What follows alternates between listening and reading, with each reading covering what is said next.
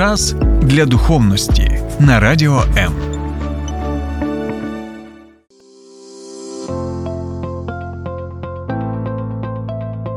Є погляд об'єктивний, є погляд суб'єктивний, а є біблійний погляд.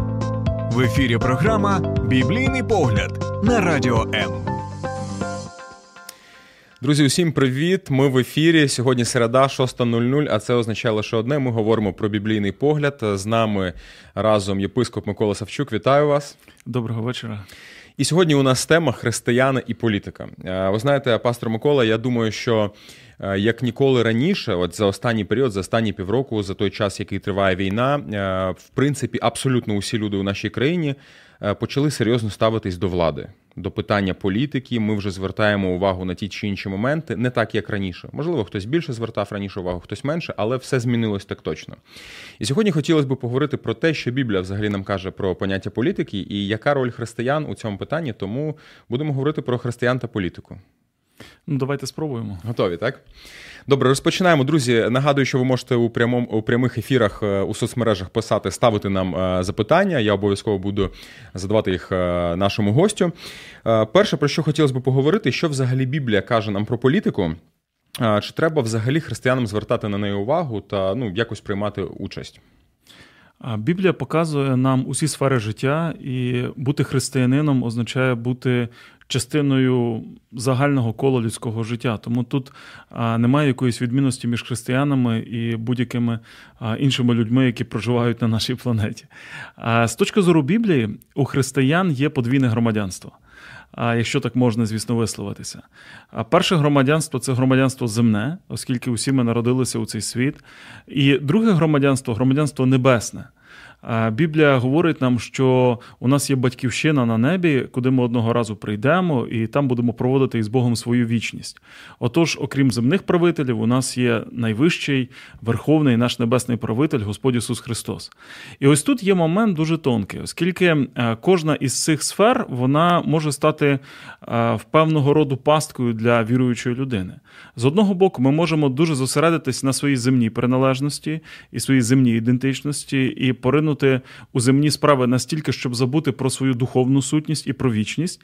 З іншого боку, деякі християни впадають у зворотню крайність. Вони настільки захоплюються духовними питаннями і питаннями вічності і думають лише про свою батьківщину на небі, що втрачають ідентичність земну зі своєю батьківщиною, втрачають здоровий патріотизм, як вдячність Богові за те, що я народився саме на цій землі, що в мене є саме ця сім'я, що я належу саме до цього народу і так далі. І кожна з цих крайнощів є небезпечна, і, відповідно, я думаю, що здорова позиція полягає в тому, щоб пам'ятати, хто ми є на цій планеті, хто ми є на цій землі, до якого народу ми належимо, цікавитися реальним, практичним життям, разом із тим пам'ятати, що ми тут не назавжди, і що нам потрібно одного разу буде цю землю залишити. Ось це поєднання і створює здоровий підхід до питання, у тому числі і політичного, і суспільного, і громадського життя. Ісус Христос одного разу сказав, що віддавайте Богові Боже, а кесарю те, що належить кесарю. Богові Боже, кесарю кесареве. І знову ж таки, тут є поєднання. Ми маємо віддати Богові Боже, тобто ми маємо піклуватися про духовні питання, про стосунки з Богом, але ми живемо на цій землі, і нам потрібно розуміти, що ми є частиною конкретного соціуму, конкретного суспільства, і потрібно віддавати кесарю кесареве. Іншими словами, те, що стосується земного життя, воно теж повинно мати свою увагу. І в жодному із цих питань не можна впадати ні в одну крайність, ні в іншу. Потрібно не просто тримати золоту середину, оскільки середина, вона якби передбачає, що я намагаюся знайти якусь таку міфічну точку балансу, якої насправді не існує. Але потрібно враховувати обидві ці складові і розуміти, що ми маємо ось цю подвійну сутність. Погоджуюсь з вами. Дивіться, переходимо далі. І, в принципі, якщо ми читаємо Біблію, то там є посилання на те, що ми маємо поважати владу, маємо шанувати владу. Хотів би поставити наступне питання. Чи потрібно робити це постійно, адже не завжди влада приймає правильні рішення і чинить правильно, чинить коректно, чинить згідно Божого Слова. Як бути у таких ситуаціях? Справа у тому, що поважати владу або поважати ті влади, як Біблія говорить, які встановлені Богом, і поважати конкретних правителів із конкретними вчинками і конкретною поведінкою – це абсолютно різні речі. Коли Біблія говорить нам про те, що всяка влада від Бога і закликає цю владу поважати, мова йде про сам інститут влади, про те, що Біблія виступає проти анархії. Бог є джерелом влади. Він цю владу делегував на різних рівнях і в різних сферах. Зокрема, ця влада делегована на рівні сім'ї. У сім'ї є певне джерело влади, яка походить від Бога, і носієм цієї влади є, наприклад, в сім'ї батько або батьки стосовно своїх дітей. Чи це означає, що батьки можуть витворяти зі своїми дітьми все, що завгодно, і це буде сходити їм з рук, або вони можуть робити якісь неправильні речі, і ми мусимо на це закривати очі, бо це ж батьки? Очевидно, що ні. Те ж саме стосується і держави. Бог є джерелом влади як інституту. Однак, яким буде правитель, як він цією владою скористається, які дії він буде робити із самим поняттям влади, це вже зовсім інша справа. І якщо правитель, він приймає неправильні рішення, він приймає, робить недобрі вчинки, він вибирає неправильний курс, то він повинен заслуговувати на належну оцінку. І тоді він отримав, образно кажучи, владу від Бога. Можна сказати, що ця влада, як від першого джерела, прийшла від Бога. Але він неправильно розпоряджається і, відповідно, буде рано чи пізно звітувати перед Богом. І, відповідно, ми маємо теж як народ, як люди, які в цій державі живуть, називати речі своїми іменами. Отож, коли Біблія каже шанувати владу, вона закликає нас не бути анархістами, не бути тими, хто зневажає будь-який авторитет, чи це в сім'ї, чи це в державі, чи, можливо, це на роботі, коли мова йде про керівництво на роботі. Потрібно розуміти, що в світі є якесь підпорядкування, і це нормально, і це здорово. Однак проблеми починаються тоді, коли ми думаємо, що поважати владу – це означає автоматично схвалювати, приймати і погоджуватися з усіма вчинками, діями і кроками, які роблять конкретні люди. Дивіться, ви сказали таку фразу, що якийсь правитель умовний, да, він отримує владу від Господа, і в подальшому він вирішує вже, як з цією владою, що з нею потрібно робити. І якщо розглянути сьогодення, чи можемо ми сказати, що президент сусідньої країни, який розпочав агресію в бік України, він отримав владу саме від Господа? Що Господь наділив його владою керувати країною, і що просто він далі зійшов з правильного шляху? Чи допустив Бог оце президентство? Чи дав він цю владу конкретно цій людині? Як бути у цій ситуації?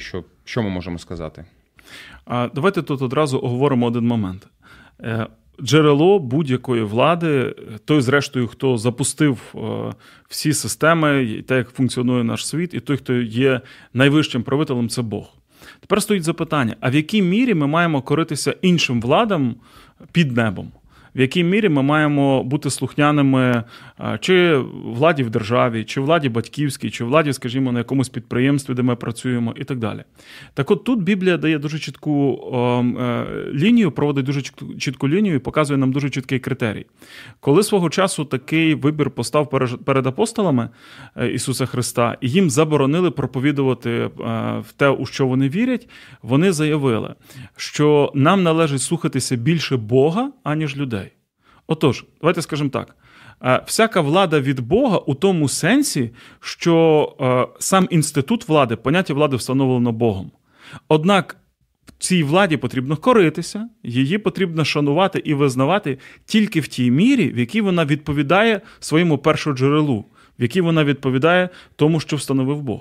І коли влада йде проти Бога, в тих моментах ми маємо право про це відверто заявити, і в цих моментах цю владу не визнавати або їй не коритися.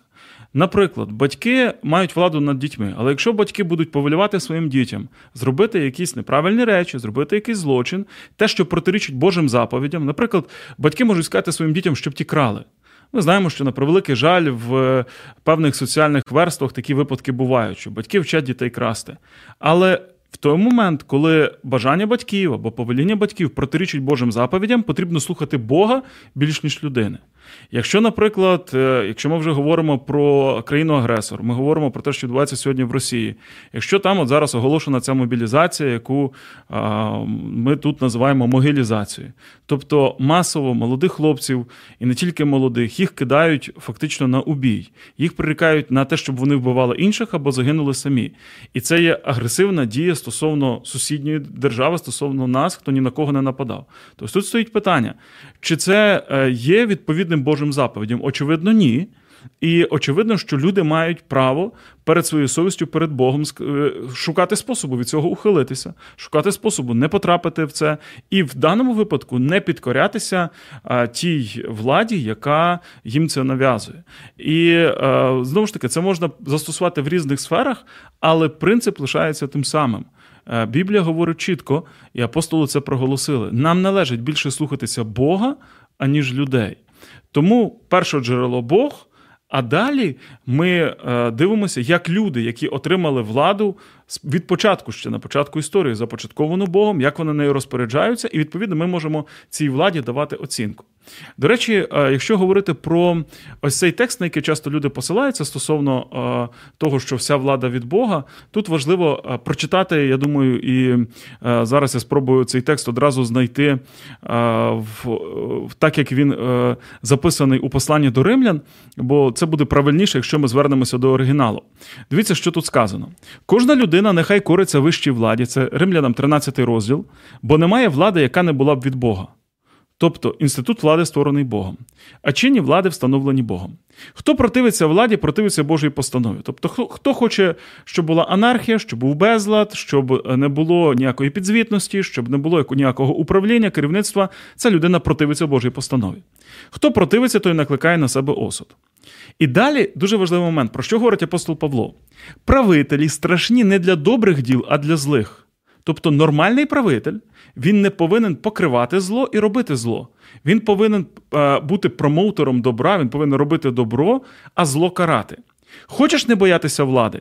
Роби добро і матимеш від неї похвалу. Правитель, Божий слуга, він тобі на добро. Тобто це не констатація факту, що так є. Тут показаний ідеальний образ, яким має бути правитель. Тому що по факту не всі правителі Божі слуги, які роблять Божі справи, відстоюють добро і покарають зло. Але тут показаний взірець, яким він має бути в Божих очах. Божий слуга на добро, а якщо зло робиш, бійся, бо він не даремно носить меч. Тобто тут прямо сказано, що влада може застосовувати якісь певні обмеження стосовно своїх громадян і так далі, для того, щоб зупиняти зло. Він є Божим слугою, який відплачує покарання тому, хто чинить зло.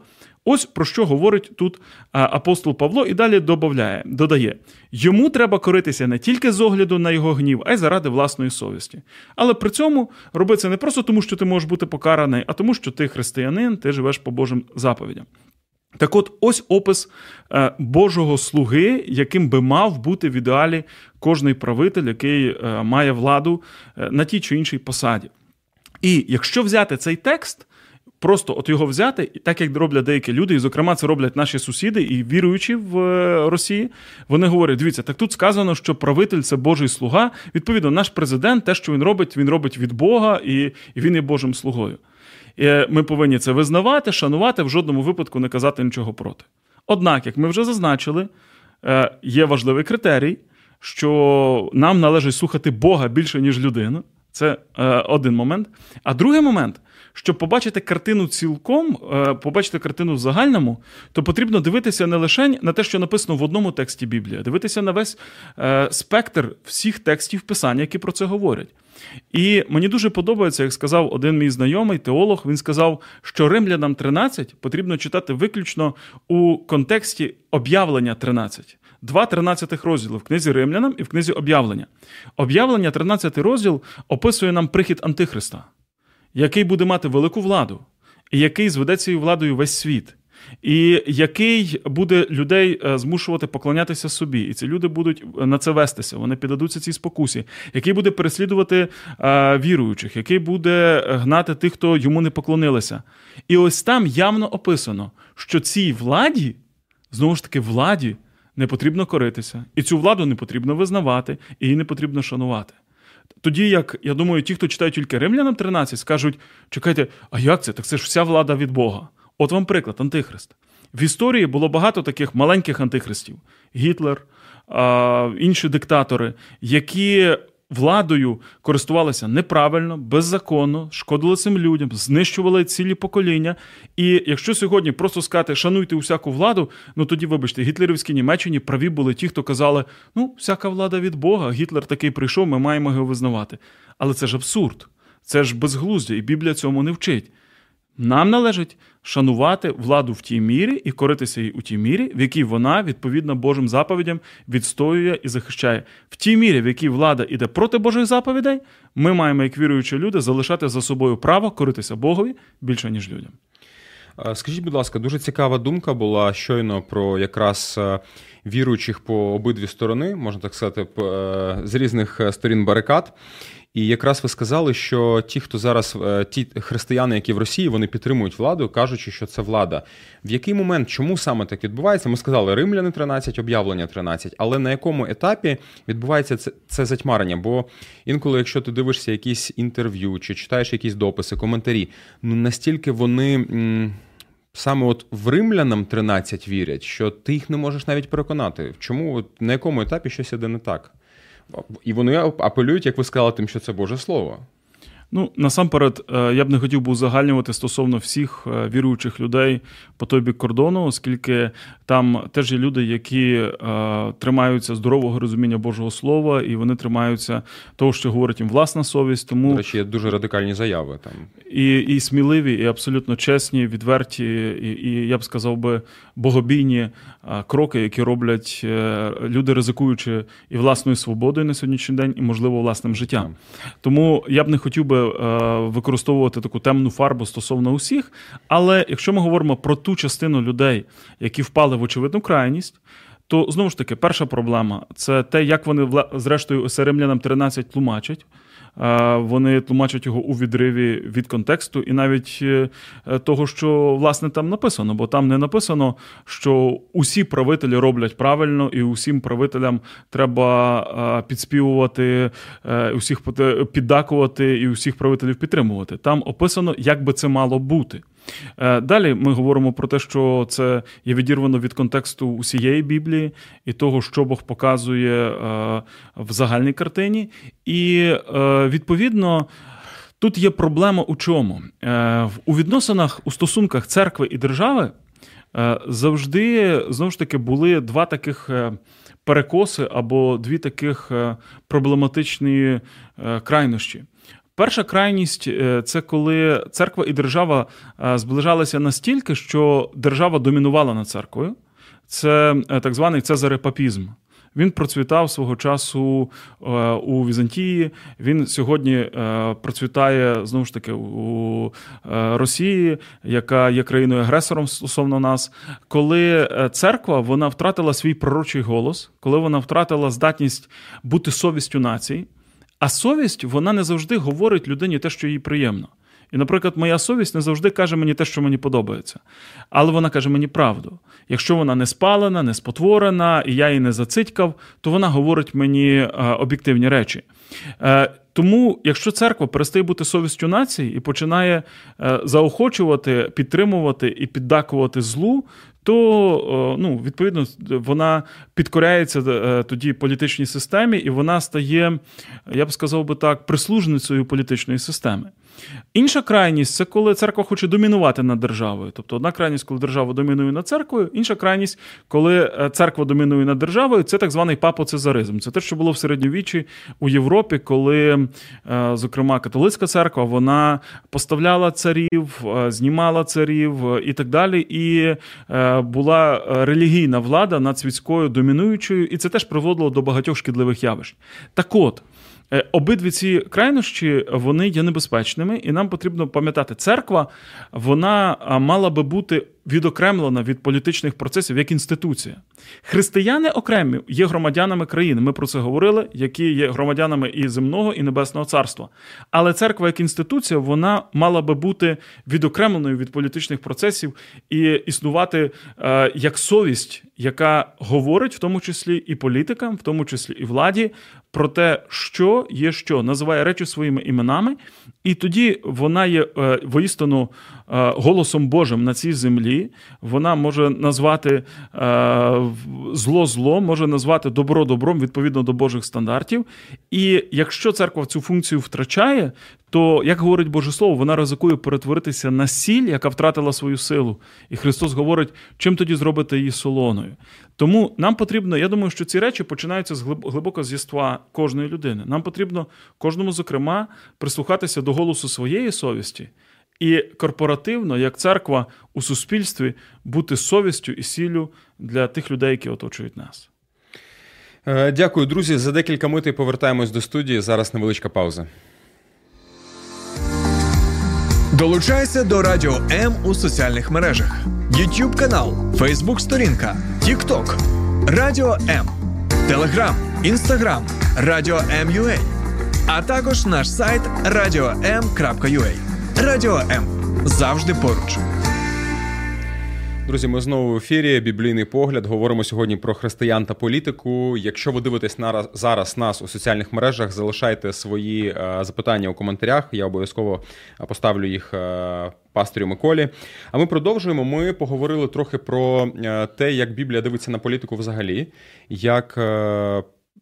чи потрібно християнам приймати у цьому участь? Чому так сталося, що в країні-агресорі християни підтримують свою владу? А зараз хотілося б поговорити трохи про те, як взагалі Бог бачить владу, якою він її бачить, який рівень свободи він дає людині, чи потрібно нам, знаєте, щоб у нас був якийсь такий правитель, який десь буде нас контролювати, так направляти у вірному напрямку, чи Бог дає нам повністю там свободу дій. Що сьогодні Біблія каже, чи є якась модель ідеальної влади?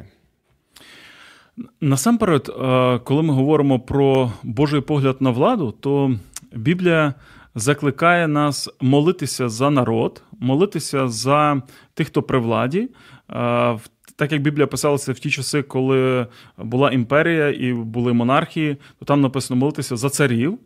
І один із важливих моментів стосовно того, до чого Біблія нас закликає, це просити, щоб ми вели життя мирне і спокійне, і щоб Господь благословив і спас цих людей. Там буквально сказано, бо Бог не бажає загибелі жодного грішника. Через це я вбачав би ось цей такий загальний Божий проект і стосовно народу, і стосовно влади, у тому, щоб якомога більша кількість людей прийшли до пізнання істини, і вони прийняли Бога в своє серце. І тоді, коли, умовно кажемо, якомога більша частина людей, вони будуть щиро, глибоко віруючими людьми і будуть мати реальні, а не формальні стосунки із Богом, незалежно від того, чи ця людина при владі, чи ця людина, вона влади в державі не має. Але кожний на своєму місці ми будемо відчувати Божу дію і Боже благословення. Стосовно політичних систем можна дискутувати дуже багато і обговорювати, наскільки та чи інша система, вона так чи інакше узгоджується з біблійними принципами. І врешті-решт, я думаю, що ми тут не дійдемо якогось консенсусу, бо в кожній системі є свої плюси і свої мінуси. Що очевидно і що можна сказати, що на сьогоднішній день, на відміну від того часу, коли Біблія писалася, політична система змінилася. І якщо тоді була монархія, то Біблія зверталася до людей в рамках тієї політичної системи, і вона говорила молитися за царів.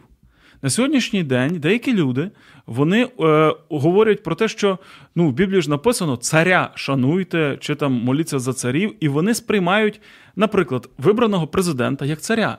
Але це зовсім інші правила гри. В нашій державі джерелом влади є народ. В нас не монархія, ми живемо в демократичній системі, і, відповідно, у нас немає царів. І навіть ті, хто кажуть про царів, я їм завжди кажу, слухайте, але там написано «моліться за царів», а не «на царів». Тобто моліться Богу за когось, а не на когось, те, до чого зрештою прийшло, і там, де царі, умовно царі чи влада стали вже для людей ідолами, і все, що влада диктує, воно сприймається за чисту монету, і люди відключили критичне мислення, вірять пропаганді і так далі. Так от, але беремо, для прикладу, саму ідею того, що нам потрібно читати Біблію в контексті нашої теперішньої ситуації. Хто є джерелом влади у нас? Джерелом влади є народ. народ. І навіть ми сьогодні так кажемо після ударів, які були нещодавно, коли, значить, росіяни пообіцяли, що вони будуть бити по центрам прийняття рішень і обстрілювали житлові квартали. То навіть з'явився такий сумний жарт, але тим не менше іронічний, що чому вони б'ють по житловим кварталам? Бо воістину вони б'ють по центрам прийняття рішень. В нашій державі центр прийняття рішень – це народ. І так має бути. Президент обраний народом, парламент обраний народом. І ми не маємо трепетати перед обраною нами владою чи призначеною на посади владою, оскільки ці люди в першу чергу є нашими працівниками, а ми їхні роботодавці. І коли ми змінимо цю парадигму, коли ми змінимо це сприйняття, багато що в державі зміниться. Ми, на превеликий жаль, знову ж таки, ось ця ментальність сусіднього з нами народу, вона така, що, ну вже, так сказати, кого Бог послав, то і цар-батюшка. Ми ж маємо усвідомлювати інакше. Чекайте, це не монархія. Ми проголосували, відповідно, ми можемо, якщо потрібно, вийти і сказати «ні». І можемо сказати «нас не влаштовує». Те, що український народ робив вже не один раз. Тому що це наші працівники. Ми їм з наших податків платимо заробітну платню. Вони використовують наші податки для управління цією державою, і ми маємо право сказати, що вони роблять це мудро чи не мудро, і так далі. Відповідно, є ось це викривлене розуміння в багатьох людей про те, що президент – це цар, президент – не цар. Владу потрібно визнавати, владу потрібно шанувати, але при цьому всьому перед нею не можна, використовувати таке старослов'янське слово, раболепствувати. Тому що президент – це наймана посада, людина, яку ми з вами обрали для того, щоб вона виконувала свої функції. У нашій країні, в будь-якій іншій країні, яка має такий принцип управління, яка є демократичною і де джерелом влади є народ. Можливо, при ситуації з монархією 2000 років назад, 3000 років назад і в інші епохи, коли писалася Біблія, тоді ці правила працювали буквально. На сьогоднішній день нам потрібно використовувати ці біблійні принципи стосовно конкретної реальності, у якій ми з вами живемо. І навіть коли ми говоримо про назви посад, так, от ми говоримо, що в нас є міністри. У нас є міністри, так само слово міністр, це ж слово, яке перекладається як слуга. Прем'єр-міністр, перший слуга. Завдання влади, яку обрали, які делегували ці повноваження, піклуватися, дбати про добро народу і служити цьому народу. Те, що говорив Ісус Христос, Він казав, хто хоче з вас бути більшим, хай буде першим слугою, хай в першу чергу служить іншим. І ось це розуміння нам потрібно максимально доносити, зокрема, молодшому поколінню, доносити нашим дітям, щоб вони не усвідомлювали себе рабами, щоб вони не усвідомлювали себе, вибачте, холопами, щоб вони усвідомлювали себе на своїй Богом даній землі, а влада, яка вона є, вона тимчасова, народ на цій землі далі буде жити, кого захоче переобере, кому захоче наступному делегує, ця влада, яка в нас є, вона має з думкою народу рахуватись і так далі і тому подібне. І мене часто запитують, мені кажуть, добре, а якби це ваша країна напала на когось, ви б своєму президентові сказали? Так от я вважаю, що якби, не доведи Боже, Україна вторглася на чужу територію, то церква в Україні, вона мала би сказати і заявити, і церковні лідери, і представники кожної конфесії, слава Богу, у нас в Україні є багато, дуже різноманітна палітра, і є багато церков, конфесій, які при цьому мають міжцерковні такі спільноти, ради, в тому числі при президенті. І наші служителі на тому етапі мали би сказати, якби це сталося з нами. Не говорити, ну, як цар вирішили, а вони мали би заявити свою конкретну чітку позицію. Так само, як наша міжцерковна спільнота і віруючі люди, вони заявляли вже не один раз позицію для влади по багатьом питанням. Влада може прислухатись, може не прислухатися, це вже інше питання. Але говорити і вести діалог, і бути совістю, повторюся, це є те, що Бог очікує від нас, як від розумних, мислячих і віруючих людей. Це точно. Чув нещодавно думку стосовно останнього, що якраз казали про те, що б ми робили, якби у нашій країні була така ситуація, і була одна мудра відповідь, вона мені сподобалася, запам'ятала, що, в принципі, у нашій країні неможлива така ситуація, бо ми до цього щось робили, якраз і церкви робили, і приймали участь, щоб такі ситуації в подальшому не допускати. Дякую за глибоку відповідь. Я думаю, що багато хто взагалі переосмислить своє ставлення до питання там молитви за владу, тому що було досить цікаво. І чи можемо ми сказати, що молитва за владу для українця, це ми не відміняємо молитву за міністрів, за Верховну Раду, за президента, бо дійсно за цих людей потрібно молитися, але також потрібно молитися за народ, бо саме народ є джерелом влади. Тобто молитися за царя, от як раніше було це сьогодні, молитися за народ. Давайте я повернуся до тексту Божого Слова, щоб, знову ж таки, не бути голослівним, бо є моменти, в яких краще процитувати так, як це є безпосередньо у Біблії написано дослівно. Навіть тоді, коли писався Новий Заповіт, коли була, по суті, імперія, і коли царі були буквально, навіть тоді подивіться, в якому порядку Біблія виставляє пріоритетність. Я думаю, що це не випадково. Написано: «Отже, насамперед прошу, щоб звершувати молитви», говорить апостол Павло, це 1 Тимофія, 2 розділ, «щоб звершувати молитви, благання, прохання, подяки». За кого? За всіх людей. В першу чергу, люди, всі люди. Далі, за царів і за всіх, хто при владі, щоб нам жити тихим і спокійним життям в усякій побожності і чистоті. Бо це добре і до вподоби нашому Спасителеві Богові, який бажає, щоб усі люди спаслися, прийшли до пізнання істини». Які люди? Усі люди, щоб спаслися, прийшли до пізнання істини. І молитва починається за народ, і тоді за тих, хто при владі. Через це, знову ж таки, на сьогоднішній день, особливо в нашій ситуації, коли наша держава проходить дуже складне випробування, я особисто, і я думаю, що всі, знову ж таки, тверезо мислячі люди це підтримують, нам потрібно максимально гуртуватися.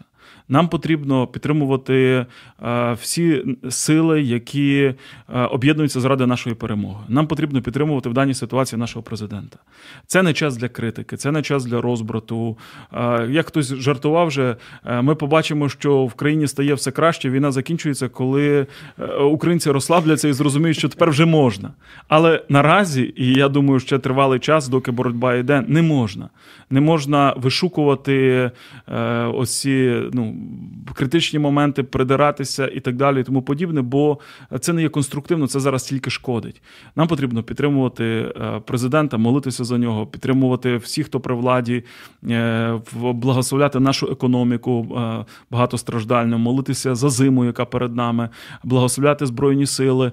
Чому? Бо це питання нашого виживання. І знову ж таки, це питання, коли ми говоримо про церкву, можна сказати, так що церква в Україні має підтримувати війну? І деякі християни, або ті, хто, так я скажу так, називають себе християнами за кордону, чи, як ми часто кажемо, за поребрика, вони нам закидають. Так ви що, виходить, коли ви зараз благословляєте свого президента, а він захищає країну, чи ви благословляєте Збройні сили, а вони захищають країну, то що ви підтримуєте війну?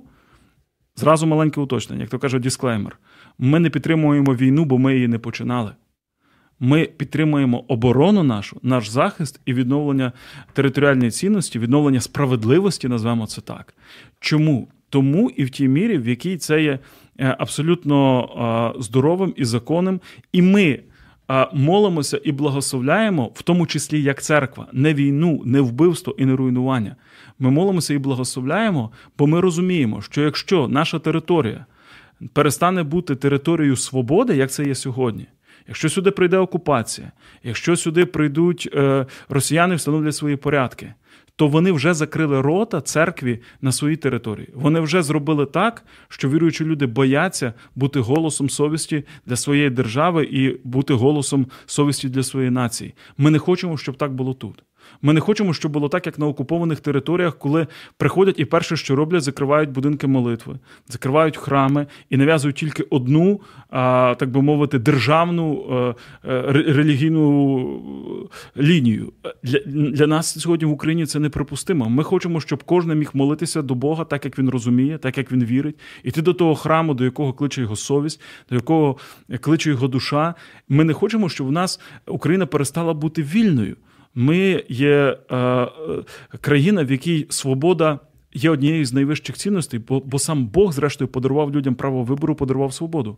Тому це питання не в тому, що ми благословляємо війну. Війну в жодному разі, але ми відстоїмо власну свободу. Стоїть питання, якщо завтра наша, не доведи Боже, наша державність зникне і впаде, то ми не зможемо залишитися церквою як такою. І через це, по суті, молячись на сьогоднішній день за перемогу, церква молиться не просто за народ, і не просто за президента, і не просто за Україну. Церква молиться за право залишатися церквою. Право бути церквою в тому сенсі, в якому церква має бути церквою. Голосом і совістю нації. Дякую. Гарна відповідь. І ви знаєте, взагалі, ми зараз спілкуємось, і, в принципі, на кожне питання ви даєте чітку відповідь, знаєте історію, знаєте, які є державні форми, устрої. І, можливо, нас зараз хтось слухає, і, як часто буває, ми чуємо, як хтось гарно говорить про політику, і думаємо, от цю б людину на посаду кудись, от такий би навів порядок.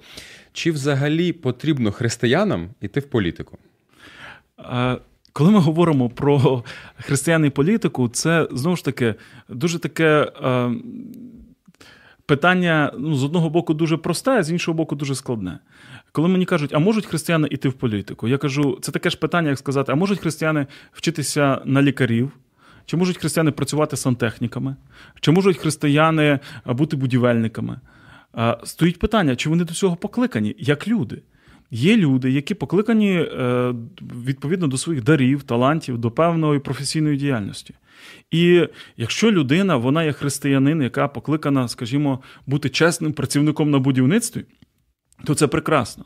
Якщо людина має, будучи християнином чи християнкою, хист до педагогічної діяльності, то це прекрасно.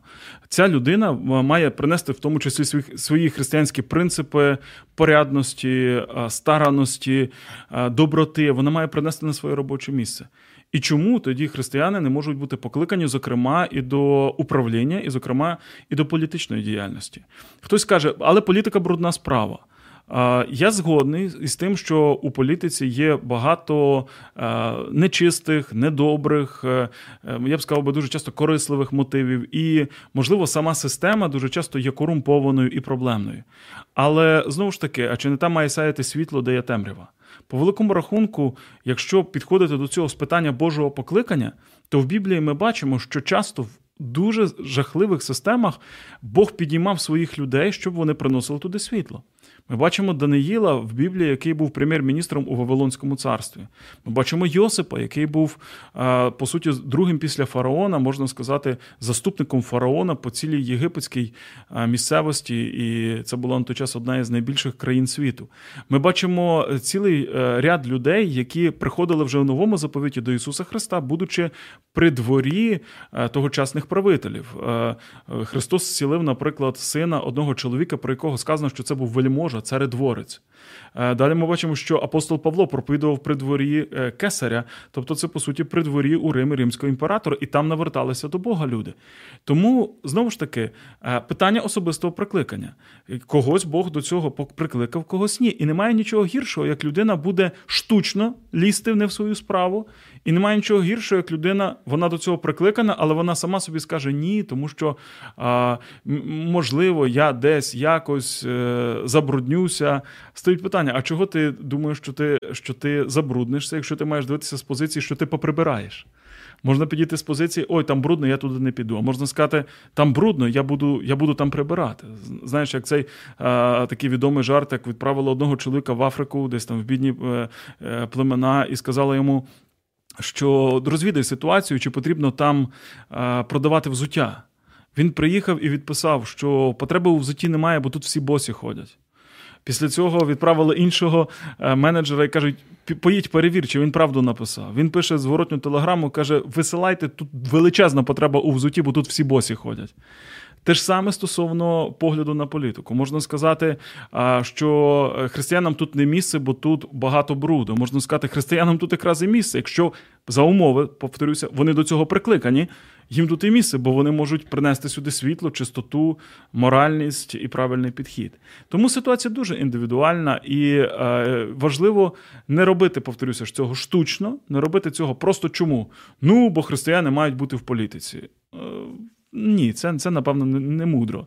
А з іншого боку, не відмовлятися від того, якщо Бог якійсь конкретній людині дає це прикликання і просто чесно, свідомо робити свою справу вчителю школі, лікару лікарні, столяр, який працює з деревом, робити чесно, добре свою справу, і, відповідно, управитель, якому Бог це довірив, до цього прикликав, на будь-якій посаді, на якій ця людина опиниться. Ну, знаєте, інколи складається враження, що, можливо, не сама людина, вона десь боїться, сумнівається, а ось ті стереотипи, які можуть бути в її оточенні, то чи має церква благословляти таких людей і, я не знаю, там посилати їх в політику, тобто змінювати ставлення оточення? Бо ви самі сказали, що це так от всі думають, що можна там забруднитися, да? Це не зовсім чиста справа. І, як правило, от люди там десь можуть щось поговорювати. Чи маємо ми змінювати своє мислення стосовно цього і дійсно радіти за тих людей, які йдуть туди, щоб щось змінювати? Як церква має ставитись до цього? Я думаю, що стереотипи, вони в значній мірі у нас були нав'язані у радянську епоху, коли свідомо робилося все з боку навіть спеціальних органів, щоб віруючі люди не вчилися, не здобували освіту, щоб вони не розвивалися, щоб вони жили у підпіллі. І, відповідно, про участь в громадському житті навіть мови бути не могло. Тому я думаю, що це ще може іти звідти. Але якщо говорити сьогодні, знову ж таки, ми сьогодні багато згадуємо поняття двох крайнощів. Одна крайність, коли ми говоримо «все, ми вас посилаємо». Я не думаю, що церква має посилати.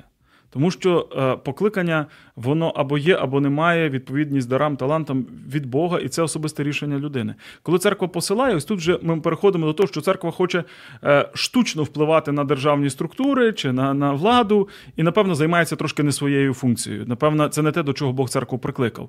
Тому я проти того, щоб церква намагалася впливати, так би мовити, використаю тут кавички, впливати на політику тим, що цілеспрямовано вона хоче туди якимось чином вкорінюватися і так далі. Церква має займатися іншим. Церква має проповідувати Євангеліє, служити людям і спасати душі людей. Але якщо є віруючі люди, які до цього покликані, то чому ні? Це ж не має бути така дискримінація, що, наприклад, якщо ти християнин, то ти не маєш права приймати участь у політиці, чи йти в щось пов'язане із цим, чи якщо, наприклад, ти мусульманин, чи якщо, наприклад, ти іудей. Ну, ми б сказали, а чому така дискримінація? Хай людина буде професіоналом у своїй справі, хай вона дбає про народ, хай вона має добрі, чисті мотиви і робить це максимально якісно. А все інше – то вже питання другорядне. Я знаю, що зараз ви на всі 100% віддані своєму служінню, віддані церкві, служінню людям, але чи була у вас хоча б один раз колись думка піти в політику? Я думаю, що люди, які подивилися відомий серіал про те, як шкільний вчитель стає президентом, як мінімум, хоча б раз під час цього перегляду приміряли на себе цю функцію і цю роль і спробували поставити себе у цю позицію. Але якщо говорити відверто і об'єктивно, то, наприклад, я усвідомлюю, що моє місце і найкраще місце, де я можу реалізувати себе, це місце пастора і служіння людям у церкві. І моя функція найкраще, що я можу зробити для своєї держави, для своєї країни, це бути там, де я зараз знаходжуся. Разом із тим, буквально от декілька днів тому мені доводилося провести час сюди, в Україну, приїжджав колишній міністр сільського господарства Бразилії. Він є моїм особистим товаришем, і він приїхав, щоб побачити, що у нас відбувається.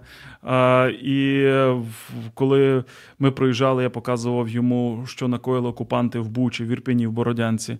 Я відвіз його, він дуже добре знає історію України, як не дивно, далека Бразилія, але він попросив мене, завези мене обов'язково на Майдан. Я хочу обов'язково в музей Голодомору, покажи мені Бабин Яр. І коли я проїжджав із ним, і особливо, коли ми потрапили на українське поле з чорноземом, і він стояв і милувався цим чорноземом, знаєте, я від нього почув одну цікаву річ. Він сказав, якою прекрасною, благословенною може бути ваша країна, якщо мудро розпорядиться ось цими усіма ресурсами. Навіть незважаючи на війну, навіть незважаючи на все, що ми зараз проходимо, яка велика у вас перспектива. Тому я усвідомлюю, що я маю знаходитись на своєму місці. І моя функція як пастора – просто переживати і благословляти, і молитися, і робити все, що від мене залежить, заради того, щоб, можливо, інші люди на інших посадах, вони нашу країну, таку благословену Богом, настільки потенційно, настільки перспективно підняли і повели, і кожен на своєму місці зробив, вніс свою часточку і зробив те, що залежить від нього, щоб наша країна процвітала і, подолавши війну, відновилася, була благословеною. Ви знаєте, на жаль, наш ефір вже зовсім скоро завершується. У мене залишається час для одного запитання. Можливо, зараз нас слухають політики. І я хотів би запропонувати вам звернутися і сказати саме нашим політикам, що каже їм Біблія, що, може, каже їм Бог, або що хотіли б сказати їм ви. Ну, це насправді це дуже провокаційна така ситуація, оскільки я не вважаю, що я маю право повчати людей, які займаються політикою, або давати їм якісь вказівки. Хоч, звісно, ми як народ, ми є джерелом влади в цій країні, і, як я вже говорив, ми маємо вибір, і у нас є право, і будь-який політик чи будь-який чиновник, службовець, він є найманим працівником народу. Але якби, уявимо собі, якби мені випала нагода із будь-з ким, незалежно від політичної приналежності, незалежно від партії, від посади, але з будь-з ким, хто займається цією справою, просто сісти за чашкою чаю і просто поговорити, то перше, про що би запитав цю людину, я запитав би, що у вас на душі? І за що я можу за вас помолитися? Я б не хотів, знаєте, ставити людину, яка займається політикою, в ту категорію, на яку я дивлюся в першу чергу як на політика. Чи, наприклад, так часто буває з бізнесменами, коли люди спілкуються з ними, вони бачать тільки гаманець. Вони бачать тільки, що ця людина заробила, а чи правильно заробила, а де вона це взяла і так далі. Я б хотів би в політикові, в держслужбовцеві, можливо, в чиновникові, неважливо, в прем'єр, в президенті, в будь-кому з депутатів у всіх рівнях, в муніципальній владі, в будь-кому на будь-якій посаді побачити в першу чергу людину. І якби в нас випала можливість поговорити, перше, що я запитав би, про що ви думаєте, про що ви мрієте, що у вас на серці, що вам болить? І запитав би, за що я можу за цю людину помолитися. Тому що посади приходять і уходять, ситуації змінюються. Багатство може сьогодні бути, завтра може не бути. А душа людська завжди залишається, і в ній є найбільша цінність. І кожній людині потрібний Бог, і незалежно від посади кожна людина потребує спасіння. І саме про це я хотів би з людьми говорити. Дякую вам, пастор Микола. На цьому будемо завершувати наш ефір. Ось так от сьогодні вийшло поговорити про біблійний погляд на політику та християн у політиці. Я думаю, що було корисно та цікаво усім, хто нас слухав. Ще раз дякую вам за ефір. І до нових зустрічей, друзі. До побачення. Сподобався ефір? Є запитання або заперечення? Пиши radio.m.ua